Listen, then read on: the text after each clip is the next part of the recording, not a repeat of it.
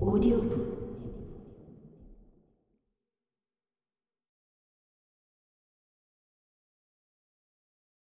그나저나 저 아이를 구하다니 대단하네요. 더프 고든경의 부인이 권투 선수를 보고 하는 말이었다.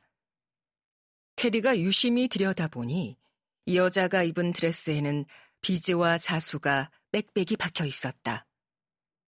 반짝이는 다이아몬드가 동그랗게 박힌 큼지막한 분홍색 보석 반지는 사람들이 줄지어 들어가 한 점당 1페니씩 돈을 내고 구경하는 세계 박람회에 전시되어야 할 만큼 엄청난 작품이었다. 아닙니다, 부인. 권투 선수는 말했다. 저는 이제 그만 가보겠습니다. 말도 안 돼. 인사도 하지 않고 그냥 보낼 수 있나? 그녀는 손을 내밀었다. 우리 남편이 이야기하던 그 권투 선수 맞죠? 오늘 크게 맞았다던데. 테디의 안조이는 그를 계속 잡아당기고 있었다. 그는 그 손을 잡아 뺄 만큼 배짱이 두둑하지는 않았지만 권투 선수에게서 눈을 떼지 않았다. 그러면 그 남자가 자기를 쳐다봐 주기라도 할 듯이 그랬다. 아팠어요? 저는 사이먼 체들리한테 한번 코를 제대로 맞은 적이 있는데 울지도 않았어요. 그는 붙잡히지 않은 쪽 손으로 자기 가슴을 가리켰다. 셔츠랑 여기저기가 피범벅이 돼서 엄마한테 거의 죽을 뻔했지만. 그의 안주인이 신경질적으로 카랑카랑하게 웃음을 터뜨렸다. 테디는 자기 때문에 그녀가 당황했다는 걸 단박에 알아차렸다. 그만해, 테디. 아무 때나 끼어들지 말고. 다이가 그를 딱하게 여기는 미소를 지으며 테디를 흘끗 쳐다보았다가 덕후 고든경의 부인에게 다시 말했다. 별일 아니었습니다, 부인. 어, 그냥 애가 놀랐을 뿐이에요. 코즈모가 당신을 상당히 높게 평가했어요. 몇 파운드 잃은 것 같긴 했지만. 이제 우리랑 저녁 식사를 같이 해줘야겠어요. 같이 저녁 먹을 기회가 생겼는데 내가 당신을 그냥 보냈다는 걸 알면 우리 남편이 짜증낼 거예요. 저는 이제 그만. 이유를 모르겠네. 그녀는 모든 걸 꿰뚫어 보는 쨍한 눈으로 다시 그를 똑바로 쳐다봤다. 당신은 1등 실 승객이 아니죠? 어디로 그렇게 급히 돌아가려는 거예요? 그녀는 말을 멈추었고 옆에서 이 모든 걸 지켜보고 있던 테디는 그녀의 눈빛이 매서워지는 것을 간파했다. 여기서 우리랑 식사 같이 해요. 내가 장담하는데 더 맛있는 식사와 함께 아주 즐거운 시간을 보낼 수 있을 거예요.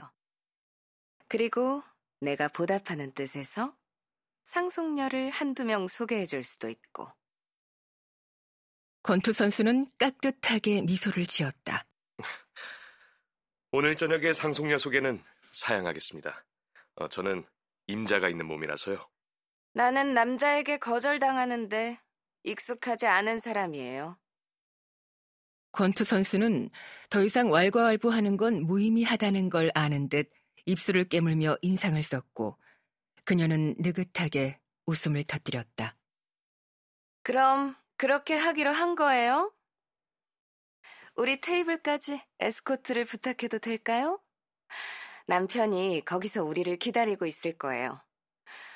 이 배에 실린 와인이 2,000병밖에 안 된다는 얘기를 듣고 남들이 다 마셔버리기 전에 최고급 와인을 주문하고 싶어 하거든요. 그분 생각에도 일리가 있을진 몰라요. 메들린 에스터가 말했다. 이번에 승선한 승객이 1,300명이라고 들었어요. 그러니까 일주일 동안 마실 수 있는 와인이 1인당 2병이 안 된다는 거잖아요. 그러고 보니 그 말이 맞네. 그렇게 어처구니 없는 실수를 저지르다니. 덕후 고든경의 부인이 웃으며 말했다. 그녀는 일어나 으리으리한 1등실 식당이 있는 실내로 앞장섰다. 메들린 에스터와 캐럴라인 플래처도 따라 일어났고 에스터 부인은 테디를 잡아당겨 자기를 따라오게 했다. 해버퍼드 씨를 찾아서 너를 선실까지 데려다 주라고 해야겠다. 그녀는 말하고 조그맣게 속삭였다. 말 잘 들으면 내가 약속한 대로 사탕 줄게. 하지만 테디는 부인들을 따라 메인 가판에서 따뜻하게 북적거리는 복도로 들어가는 동안 더는 혀끝에서 녹는 설탕의 맛을 상상하지 않았다. 머릿속이 온통 바다의 노랫소리뿐이었다. 바다가 어떤 식으로 그를 불렀는가 하는 생각뿐이었다. 그 순간만큼은 뭐든 그 노래가 시키는 대로 할 수 있을 것 같았다. 그 노래를 듣고 있으면 모든 두려움이 사라졌다. 그는 몸서리를 쳤다. 그런 기분은 처음이었다. 뛰어내리고 싶은 기분은.